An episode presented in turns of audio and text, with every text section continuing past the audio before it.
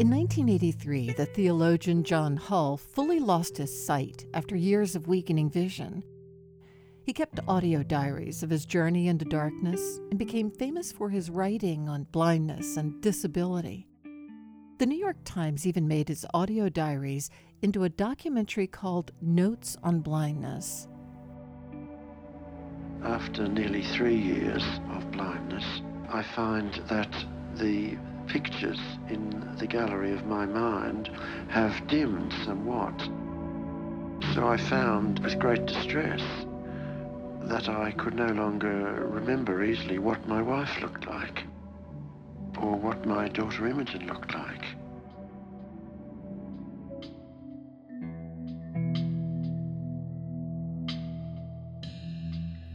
Hull's experience of blindness turned him into a disability advocate, but he also suffered from his loss of sight. I had a desperate feeling of being enclosed, of having to get out. I must get out, as if I was banging my head, my whole body against the wall of blindness. A desperate need to break through this curtain, this veil which is surrounding me, to come out into the world of light out there.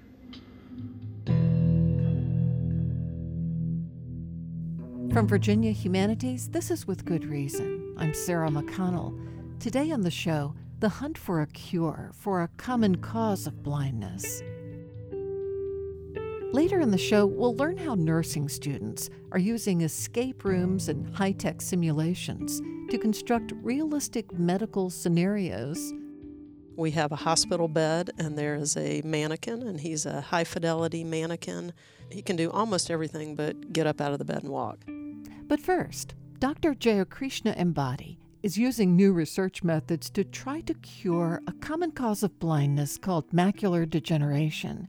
His lab at the University of Virginia made a breakthrough discovery in the cause of macular degeneration and has led the way toward a possible cure. How many of us lose our sight to macular degeneration, would you say? How widespread is this ailment? You know, macular degeneration is really a, a silent pandemic. Around the world, there are some 200 million people who suffer from macular degeneration. Uh, fortunately, not everybody loses dramatic amounts of vision, but when it happens, it can be devastating. Macular degeneration doesn't just steal your vision, it can rob your humanity. Because in the advanced stages of this condition, people lose the ability to read, to drive, to see the faces of their loved ones. It is something that fundamentally alters the very way in which people live their lives, and we want to end this scourge. You're a doctor, you're an ophthalmologist, but you also have been researching what is the cause of macular degeneration and possibly what the cure might be. Is there currently a cure? Well, macular degeneration comes in two varieties there's a wet form and a dry form.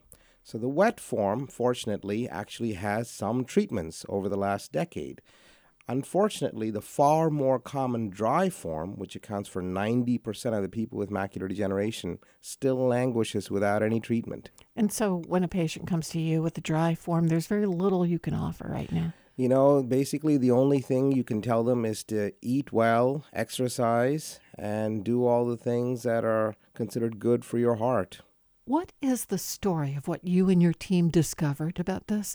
What did we think previously? Macular degeneration, the dry form, which is what my group focuses on, has been poorly studied for many decades and that's the main reason we don't have a treatment or even a you know a cure for this condition because we don't understand what drives it what causes it. And what my lab discovered almost a decade ago is what is the fundamental driver of this problem how did you come across that? So, 2006 was an exciting time. Uh, the Nobel Prize in Physiology or Medicine was just uh, awarded to two brilliant scientists, uh, Fire and Mello, who discovered something brand new called RNA interference. Basically, they discovered that our cells, our bodies, had the ability to regulate, to control the RNA molecules in our cells.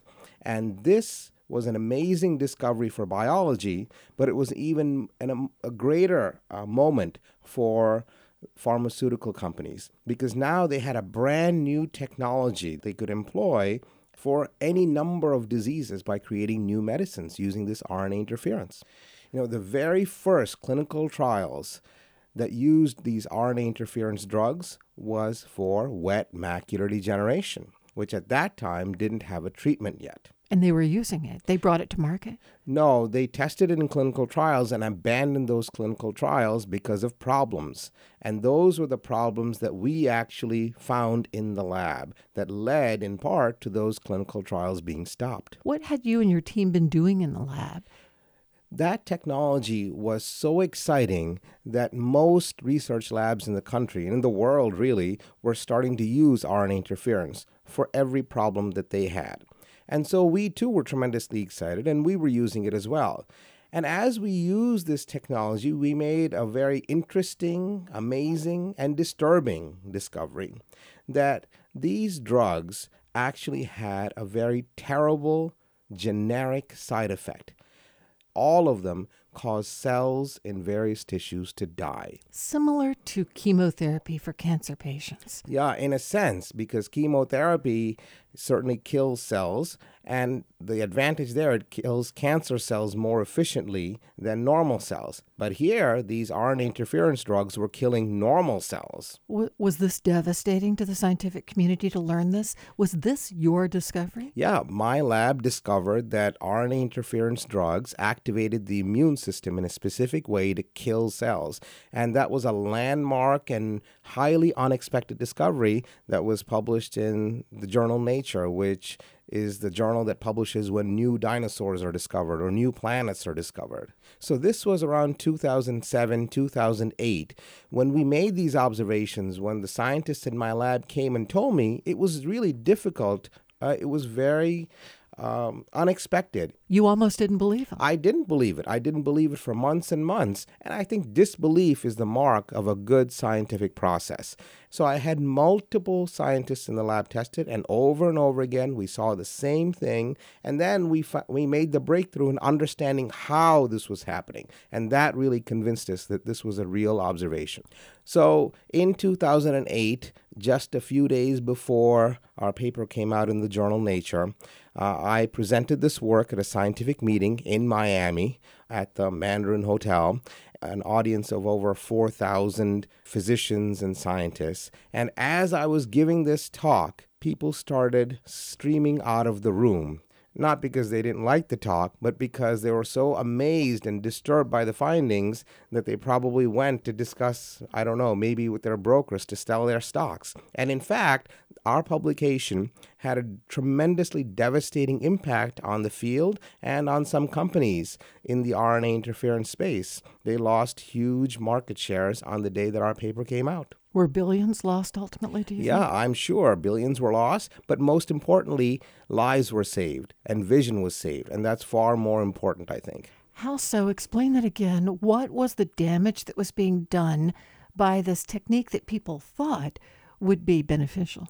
Because these drugs were killing cells, and in the eye, people were actually losing their vision. And that's in part why these clinical trials were stopped. So, what did you do after that? What then became your mission when it came to looking at the causes and a cure for macular degeneration? So, out of this bad news that siRNA drugs, that RNA interference drugs could cause vision loss, was the simultaneous observation that what we were seeing from RNA interference was very similar to what was happening in the eyes of people with dry macular degeneration.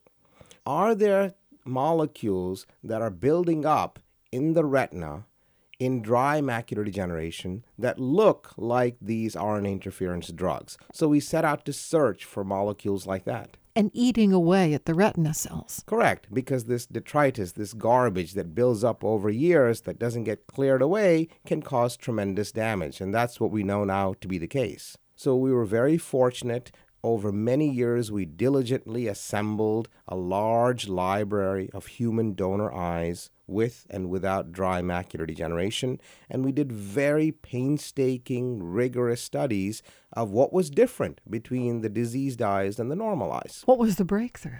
So the breakthrough was that we actually found for the first time what was this buildup product that was accumulating in these diseased dry macular degeneration eyes. And it turned out to be something very unusual called ALU RNAs. So, ALUs are part of this large part of the DNA called junk DNA.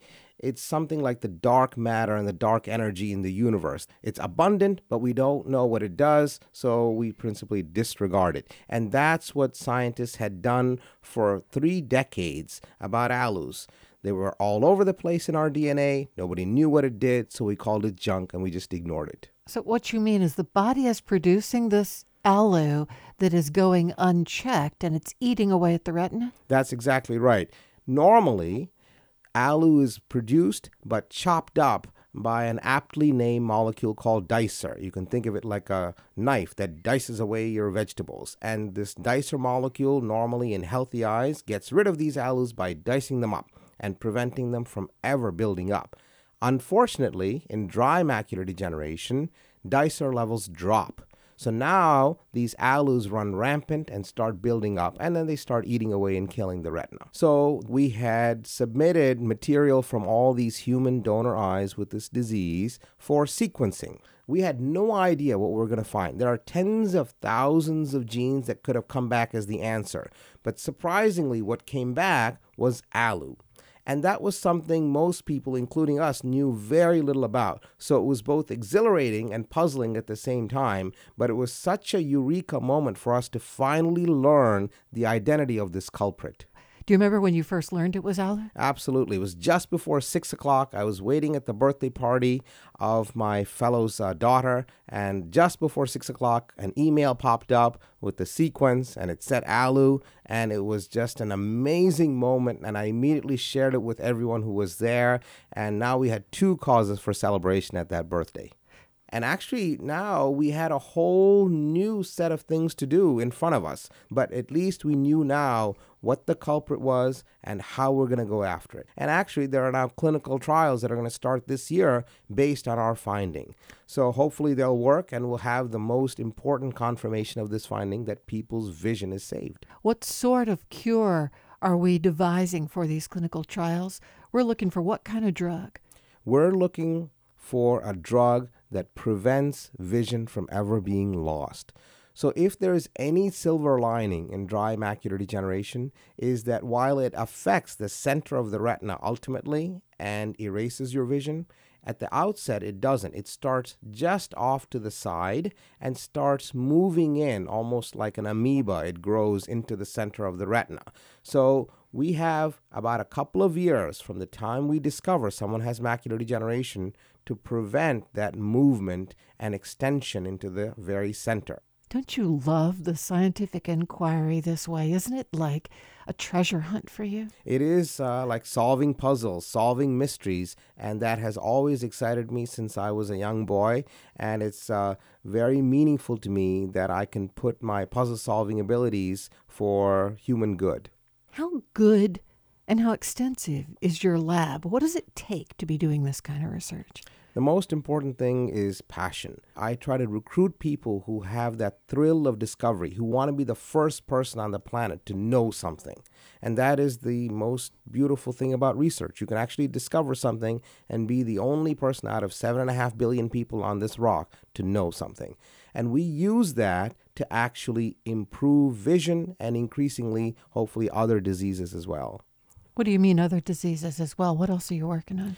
So the concept is something we call big data archaeology. Basically, for decades, hundreds of millions of people have been taking thousands of drugs for a specific disease a blood pressure drug to reduce your hypertension, or a diabetes drug to reduce your blood glucose levels.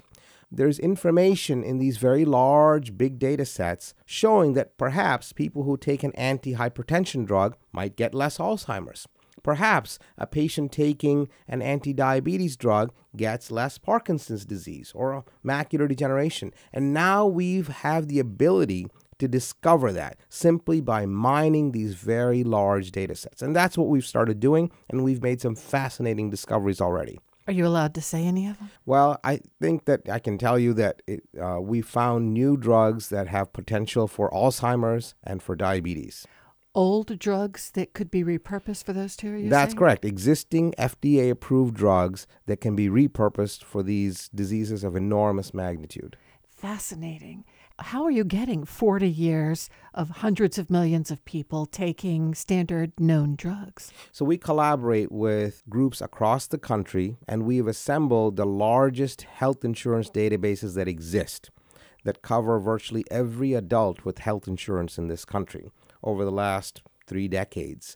And so we now have the ability to go through and mine those incredibly large databases and find out which drugs are associated with which diseases. Are we spending enough on this kind of research? It's exciting and it seems like we're on the precipice of something huge for human health. I don't think we as taxpayers, we as the federal government, spend nearly enough. We spend less than $3 a day for every American on eye research for something that is our most precious sense to see and experience the joy and the beauty of this planet and of this world. So I think we need to be spending a lot more on vision research we also need to be spending a lot more on finding ways to actually use drugs that we already have for new diseases. Because after all, why not do this big data archaeology if you already have drugs that are just waiting to be mined out of the earth that already exist that potentially work?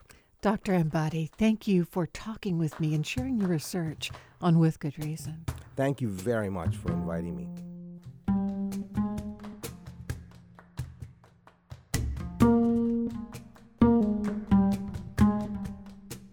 Dr. Jayakrishna Ambati is a professor of ophthalmology at the University of Virginia School of Medicine. Coming up next, how creative training for new nurses can lead to healthier lives for all of us. Escape rooms are growing in popularity across the country, but when Janice Hawkins first tried this unique form of team based entertainment, she realized it was more than just good fun. Hawkins teaches nursing at Old Dominion University. You have pioneered an unlikely method for teaching nursing skills. You actually put students in an escape room. What what is an escape room? I've heard of them, but I've never done it. An escape room is where a, a group or a team comes together and, and plays a game. They solve puzzles and uh, work together to try to, to escape you know what the team has set up for them to do there. So it's a lot of fun. Um, I've done escape rooms with my family and my kids and grandkids. How did you get the idea of even doing an escape room with your students? Were you an aficionado of this? I had never been to an escape room before I was introduced to it. A colleague and I were at a nursing conference out in Indiana, and we had a nursing student that had also gotten picked up to present her research poster there. So we wanted to reward her, of course, for that opportunity and take her out to dinner since she was the only student out there. And uh, she turned down our offer for dinner and instead wanted to go to an escape room. so we were actually really nervous about it. Um, we had never been to one, and there's kind of this um, anxious moment when you think, okay, what if I'm not good at this? And particularly, what if I'm not good at this and then the student sees that we're not good at this? What if we don't escape? Um, so we were very intimidated. We kind of made a, a deal with her that we would go as long as she didn't tell anyone if we didn't make it out. Yeah. So we did. She helped us set it up. I don't think I even knew how to organize it. I didn't really know they existed at the time. Yeah. Um, this was in 20. This was 2017 when we did this, and um, escape rooms actually. And I've read more about this now that I've become f- more familiar with escape rooms. Um, there were only in 2014 there were only about 22 of them around the nation, but by 2016 or 17 when we were going, they were kind of popping up everywhere. So we went downtown, and our particular escape room was an art heist. Um, and we did manage to escape with like 30 seconds to spare, so it was just under the wire. But we were back at home speaking with a couple of our other colleagues about about some test scores for our students that had were a little bit lower than we wanted them to be. So we knew with we needed to kind of ramp up our education on this particular topic, and it was related to safe medication administration and patient safety, which of course is a big issue in nursing and one of our primary program outcomes. And uh, as part of that conversation, it just kind of turned into why don't we do this as an escape room? And they can have fun with it. It'll be a novel way of learning, but we'll also practice all those skills that we need to do again before we head out to our first clinical experience. Did they get a cash prize? Uh, no cash prize. They did get their pictures on Facebook, so I think they thought that was a prize. That's great. So, where do you take your nursing students for an escape room? Give me the setup. The escape room that we set up for our nursing students is actually physically in our School of Nursing. It's set up just like a hospital room. So there's a, a patient room. We have a hospital bed, and there is a mannequin, and he's a high fidelity mannequin that he can he can do almost everything but get up out of the bed and walk. He laughs, he cries. He um, we have a voice modulator so we have uh, our simulation technician, David, who can be the voice kind of on the other side of the two way mirror. So it's kind of like the Wizard of Oz. He's on the other side and he talks for the mannequin. And the mannequin's in the hospital bed and he's hooked up to all of our hospital monitors so we can monitor his blood pressure, his heart rate. It's the same setup that they see every day for their clinical simulations, but the only thing that's different about it is we have set up different clues in this room that they now have to use to navigate through this simulation scenario that we've set up. Give me some of the clues they have to solve and the time pressures on them.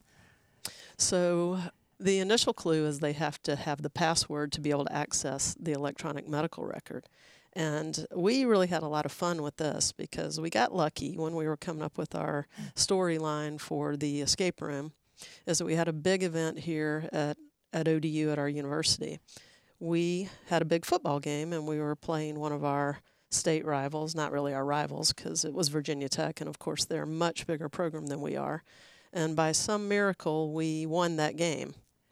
And so we use that game as our storyline for the escape room. So our patient, in this case in the bed, his name happens to be Big Blue, and he went to the game that day, and of course, he didn't take all of his meds like he was supposed to because he didn't want to have side effects to deal with that day. He didn't want to miss the game. And so later that night, he ends up in the emergency room with some issues related to his blood pressure and, um, and heart rate and dizziness and things going on. So this is now the next morning when the students walk in the room to take care of Big Blue. so one of the very first clues is that for them to get into the electronic safety records, they need the password. So the password is the score of the game. So it's ODU 49 VT 35. And they can find that in a couple of places. It's on Big Blue's name band. So one of the steps in medication administration is to make sure that you check the name band and the patient hospital identification number. So that's his hospital identification number.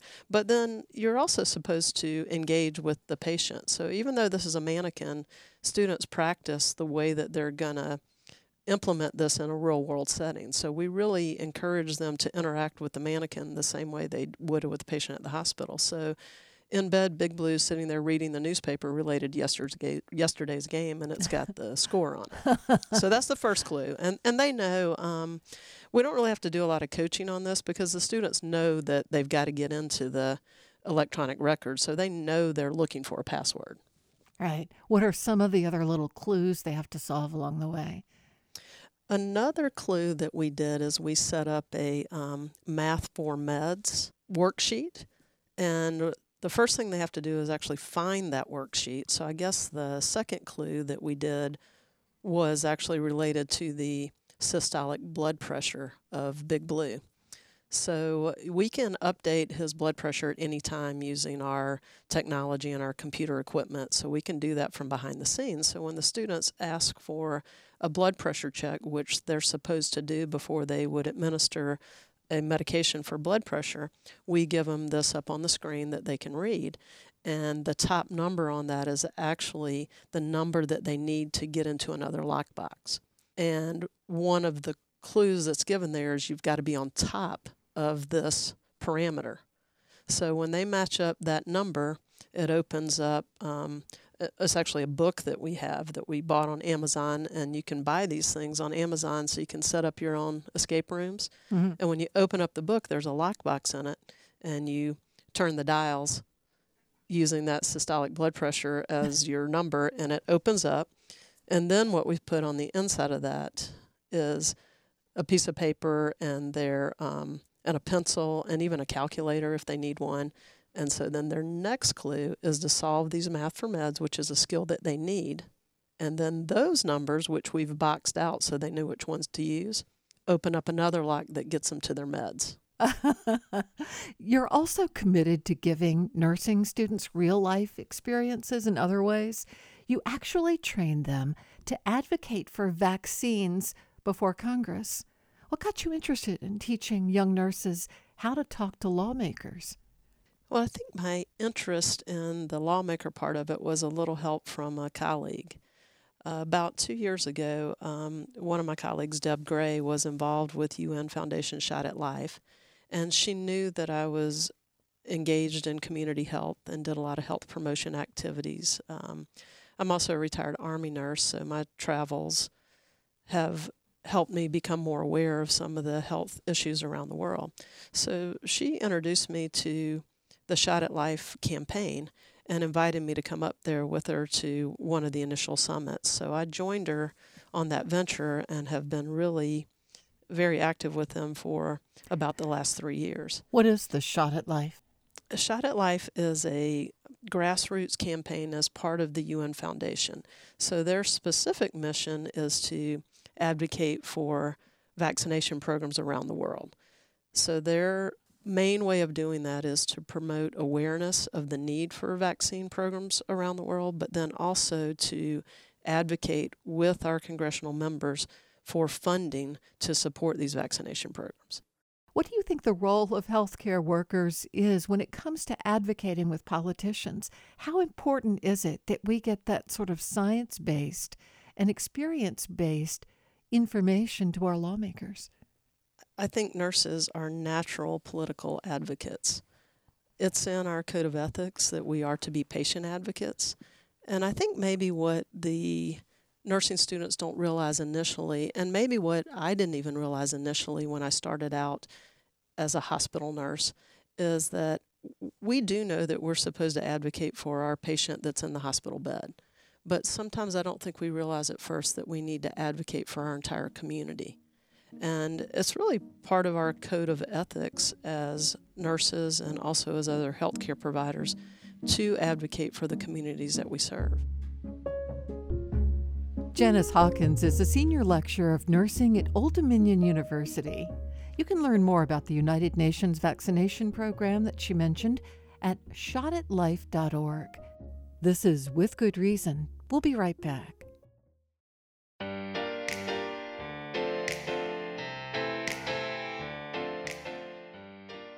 Welcome back to With Good Reason from Virginia Humanities. Researchers have a message for the 30 million Americans living with diabetes today. Based on what we have achieved, I'm very, very confident that we will get over those last obstacles, and in your lifetime, there will be a cure for this. Later in the show, how countries in Africa are facing down a new health threat. Diabetes is on the rise, but the treatment has still not caught up with it because all of the aid goes for things like HIV. Here in the U.S., Dr. Jose Oberholzer is a researcher and surgeon at the University of Virginia Health Center. He says transplanting islet cells from a healthy pancreas into a diabetes patient can essentially cure the disease, but they're nowhere near enough to go around. Jose, most diabetes patients live their lives without ever having an organ or cellular transplant, right? That's correct. So in, in the United States, we have currently about 30 million diabetic patients, uh, and only very, very small number of patients um, will be lucky enough to get such a transplant. So in the patients who have received such a transplant, uh, and are off insulin, I think I would call this a, a, a, functional cure. And, and we have it. And we have patients that have not injected insulin for over a decade. And you have to imagine these were patients who don't know a life without insulin. They, that's just they thought that's it, and that's going to have to be like that for the rest of their lives. Uh, And so we do this procedure in local anesthesia. It's a same day procedure. They go home, and then we tell them after a few days, well, reduce the insulin and reduce it again. And then after a few weeks, you tell them, you may now stop insulin. And to them, that's something that they never thought they would live during their lifetime. So it is transformational for those patients. And to achieve that, you need an organ from a deceased donor? Yes, you need an organ from deceased donor, and it's a it's a number issue. So there are uh, somewhere around 8,000 organ donors a year for the whole country. And of those, probably only 1,500 are suitable for this process. Uh, that, of course, uh, will never address the need uh, of 30 million diabetic patients. Uh. With the transplant, is it better to transplant the pancreas or to transplant the islet cells from the pancreas? So, if a patient requires an other organ transplant, like a kidney, um, then we have to open up the patient anyway to do the kidney transplant. Then it makes sense to just do a normal pancreas transplant. And then for somebody who only would need a pancreas transplant, so who has normal kidney function, doesn't have advanced diabetic complications yet, of course it would be preferable to have the cells. However, there is a limitation in the number of cells that we can give per patient. And if somebody is very heavy or uses lots of insulin, then the pancreas transplant is still superior. So the islet cell transplant is in some ways like a mini pancreas transplant and the pancreas transplant is still the gold standard. That will change the moment we have an unlimited amount of cells. Um. Help me understand the cell sources. These are stem cells which can come from a number of different parts of the body. That's correct. So we can simply divide it in those that come from embryos, and that's more controversial. Uh, some people would not accept that for religious or ethical reason, and, and then some would question it also from a practicality point of view. And then there are the stem cells that we take from adult people that require to transform them, to change them, to turn into stem cells, and that's routinely done. And for that, we already have therapies available for eye diseases, for example, where cells are generated, created out of those adult stem cells. And that's probably the more practical approach and probably where the field will move towards. And those stem cells come from where? They come from anywhere in the human body. So typically they can come from the skin, uh, from what we call fibroblasts, so cells that we have under the skin that form uh, various tissues. Uh, and then we, we put them essentially in a petri dish and throw some magic things at it. and then the cells will go back in time in some ways and then turn into a stem cell if we grow our own and have unlimited quantities, don't we still have the problem of the body rejecting the cells? Yes. And so today we solve the problem by suppressing the immune system of patients, uh, like we would do in any organ transplant. But moving forward, we would like to avoid that. We would like to go to infants, to small children, and be able to transplant and them not having to take any medications. To do so, the approach that we have chosen is to protect the cells by a membrane, by essentially a capsule.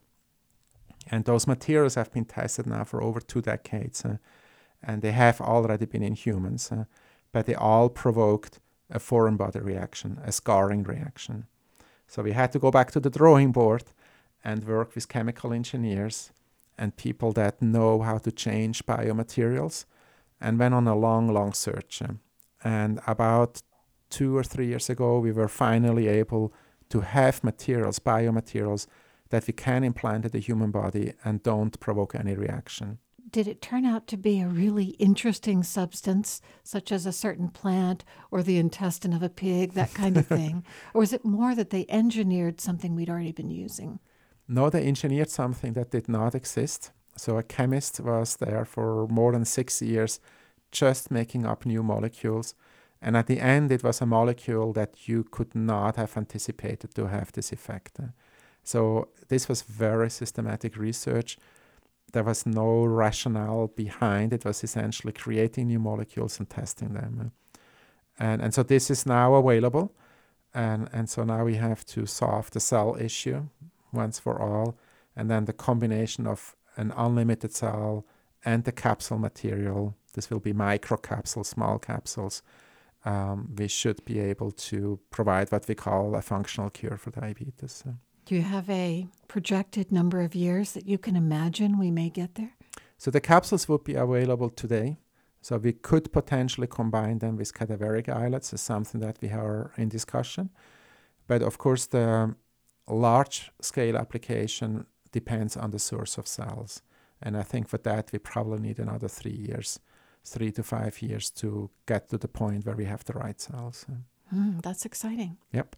Did I hear you right that there were only 1,500 pancreases when all is said and done that are available for the millions who have diabetes? That's correct. And that's very frustrating because every time I see a patient who had an islet cell transplant who hasn't injected for years insulin, uh, I just like feel this inner urge that we should be able to apply this to many, many more patients. Um, How many patients, let's say, roughly, do you see in a year with this diabetic condition you could do something about? So to give you an idea um, of the proportions, I mean, we did our first trial in the United States in 2003 at the Chicago Diabetes Project. Um, um, we knew that we will only be able to transplant 10 patients. That's how much funding we had, and that's what the Food and Drug Administration allowed us to get started. We screened over a thousand patients to ultimately transplant 10 patients. And we did not advertise, we didn't, you know, this was just um, hearsay. And imagine we would advertise, we would not be able to answer the phones. Uh, there are so many patients out there uh, that would need this. Uh, You're still so devoted to the Chicago Diabetes Project that you founded 15 years ago. What inspired you to found it? In that's uh, an interesting question, and I almost a bit embarrassed to sh- share that publicly. But it was a book um, about the creation of the nuclear bomb and the Manhattan Project. Um, and I'm totally not fascinated by the nuclear bomb by any means. Don't take me wrong, but I was fascinated by the urgency of making a scientific, almost impossible appearing solution. There was a huge threat uh, from Germany. The Americans knew if we do not create this quick enough, the Germans will create it. Um, and there was good evidence it would happen. And in some ways, we have this threat from diabetes. And if we don't find a cure for this quickly, it's going to be really devastating for millions of patients. And, and so seeing how the Americans solved uh, that really extremely difficult scientific task of this knowing how to create a nuclear bomb, uh, the physics had to be invented, the manufacturing had to be invented, everything had to be invented. It was totally new territory. And they put all these minds together and somehow figured out how to suppress the egos and work as a team. And I just thought, wow, if we could do this, have this sense of urgency, and create teams like that, not for the nuclear bomb, but to cure diabetes, I thought that would be that would be something that would change the fate of medicine and part of humanity. And so that's how we started it, and that's how we try to work. Mm-hmm. I'm really touched by that. Hmm. Now I understand the term project. So the Manhattan Project, the Chicago Diabetes Project. Wow, what a great thing. If you have a goal, you're much more likely to achieve it. Yep, there is something magic about setting goals. well, I'm so grateful that you were able to do this and share your excitement and your dedication to this ultimate outcome.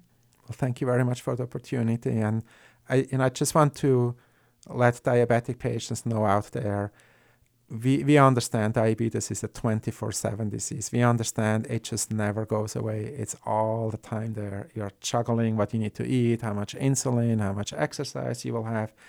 It, it never lets you rest. And, and I think we all in the labs and in the clinical trials and in contact with every patient, we know that and we feel your pain. And I can assure you there are a lot of scientists dedicating their lives to this. Uh, and I don't want to make any wrong promises, but based on what we have achieved, I'm very, very confident that we will get over those last obstacles. And in your lifetime, there will be a cure for this.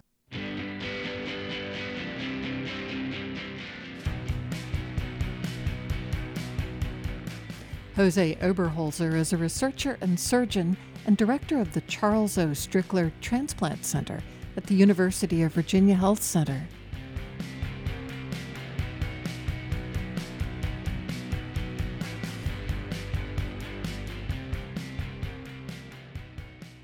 Americans have been hearing about the diabetes epidemic in the United States for decades, but diabetes is becoming rapidly more common in developing countries. And yet, in many of those places, diagnosis and treatment is far behind the United States. Sharon Zook is a professor of nursing at James Madison University. She recently led a group of nursing students on a trip to Tanzania to help fight diabetes there. Sharon, thank you for taking a moment with us. What did your students make of their experience in Tanzania? They loved it. It is life changing for them. Um, it takes a little while, and they have to discuss how the culture affects them and what they think. And of course, you can always have somebody that's homesick, but in the end, they love it.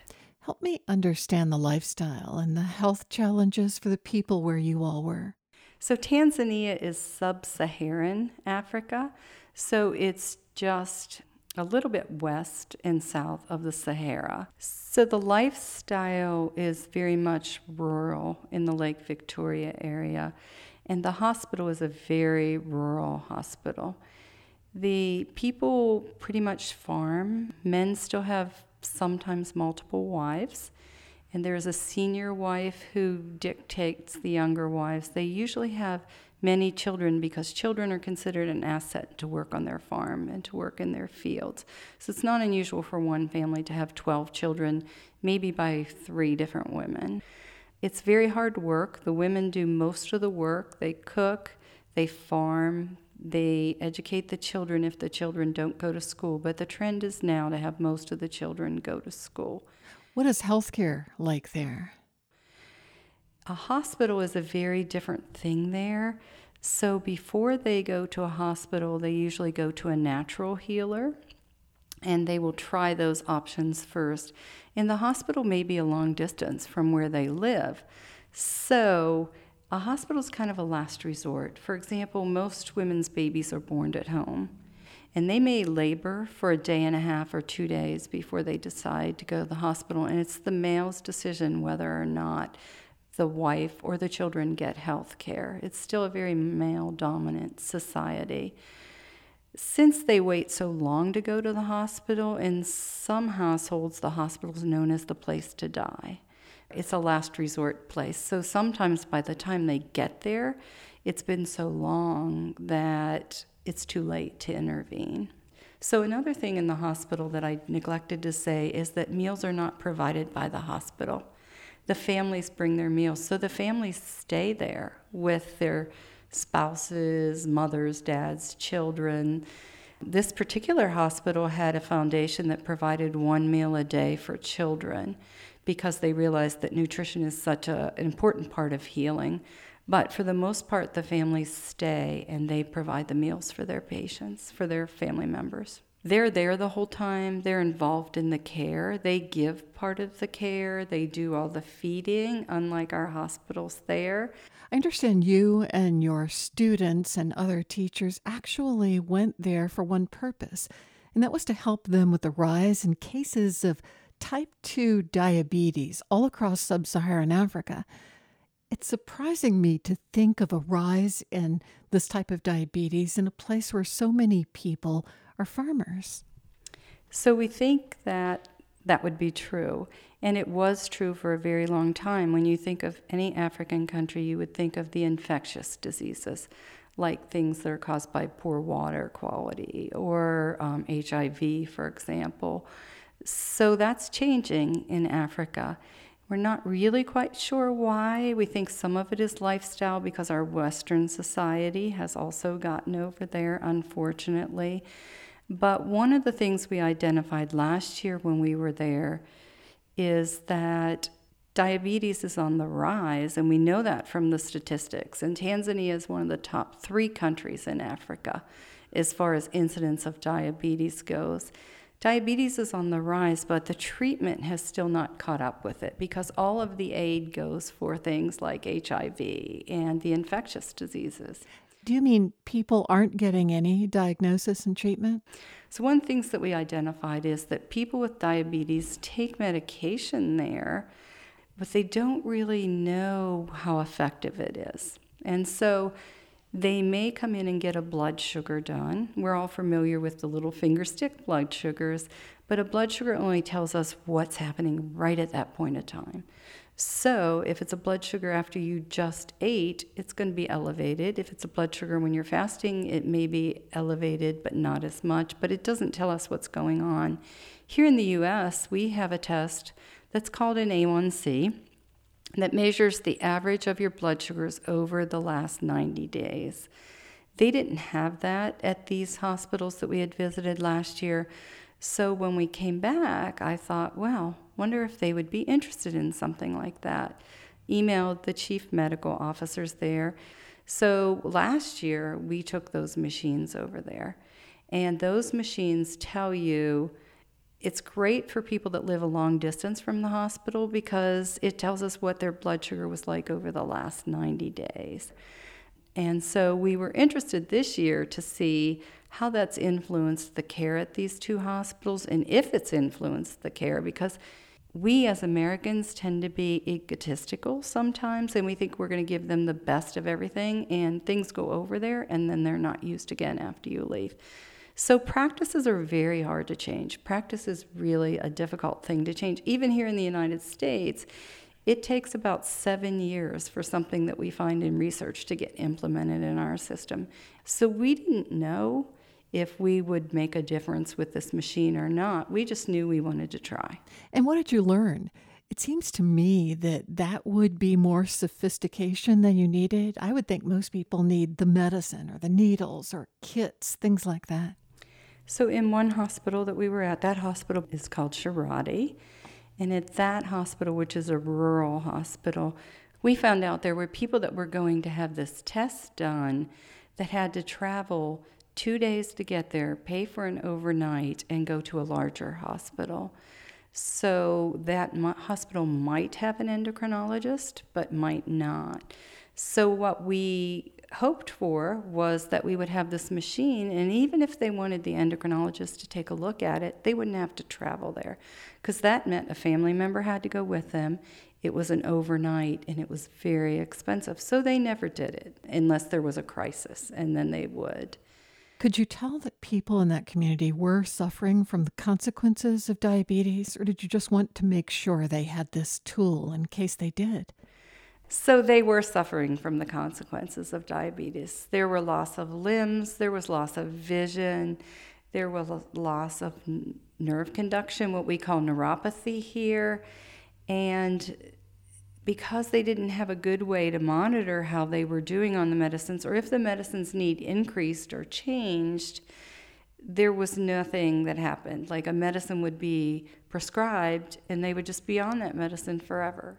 So, is our main worry for these people that they don't know they have diabetes, or that they don't know the consequences of having diabetes, or that the entire population in some of these poorest countries will experience an enormous rise in numbers of cases? So, I'd say C, all of the above. They don't have the knowledge and the tools to use to know how to control it. They don't frequently know that they have diabetes unless they're tested. And they might not be tested until something happens, a consequence, and they say, oh, this could be a result of diabetes. They're not screened like we are here in the US. However, because it's on the rise in those countries, screening is starting to happen now. After a certain age, we screen here in the United States, and with a family history, we screen more often. But it's going to take time. You know, this has to have been such an eye opening and moving experience for your young nursing students. What do you think they saw that will really stay with them? I think the most impactful thing was seeing children die there that we don't that wouldn't die if they were receiving care here. Malaria is a big disease there and Malaria has fever and it also decreases oxygen levels in children. And once they get the respiratory complications, it's very hard for them to recover from it. So, if you don't bring a child to the hospital until they're in the late stages, for example, an O2 saturation here in the US, a normal one in a child would be in the 90%. And we saw a child that had an O2 saturation point by the time they were brought to the hospital 40%. That's not even something we expect in an adult with heart failure here, you know, who would have problems with oxygen. So by the time that happens, it's really difficult to save that child. That must have been heartbreaking for these young students. It's very difficult. So, what I would see is we would be over at the hospital in a shift, and, and the students would work with these children, and we would go back and eat dinner, and they would say, I want to go back to the hospital to see how that child's doing. And then inevitably one or two of them the next day would have died by the time we came back. And it's devastating. So some of these nursing students had never seen a death before, let alone a death of a child, let alone a death of a child that probably would have lived here in the US. Sharon Zook is a professor at the James Madison University School of Nursing.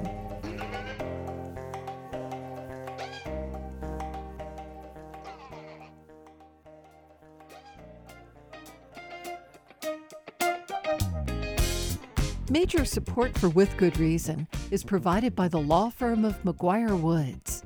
With Good Reason is produced in Charlottesville by Virginia Humanities. Our production team is Allison Quantz, Cass Adair, Matt Darrow, and Allison Byrne.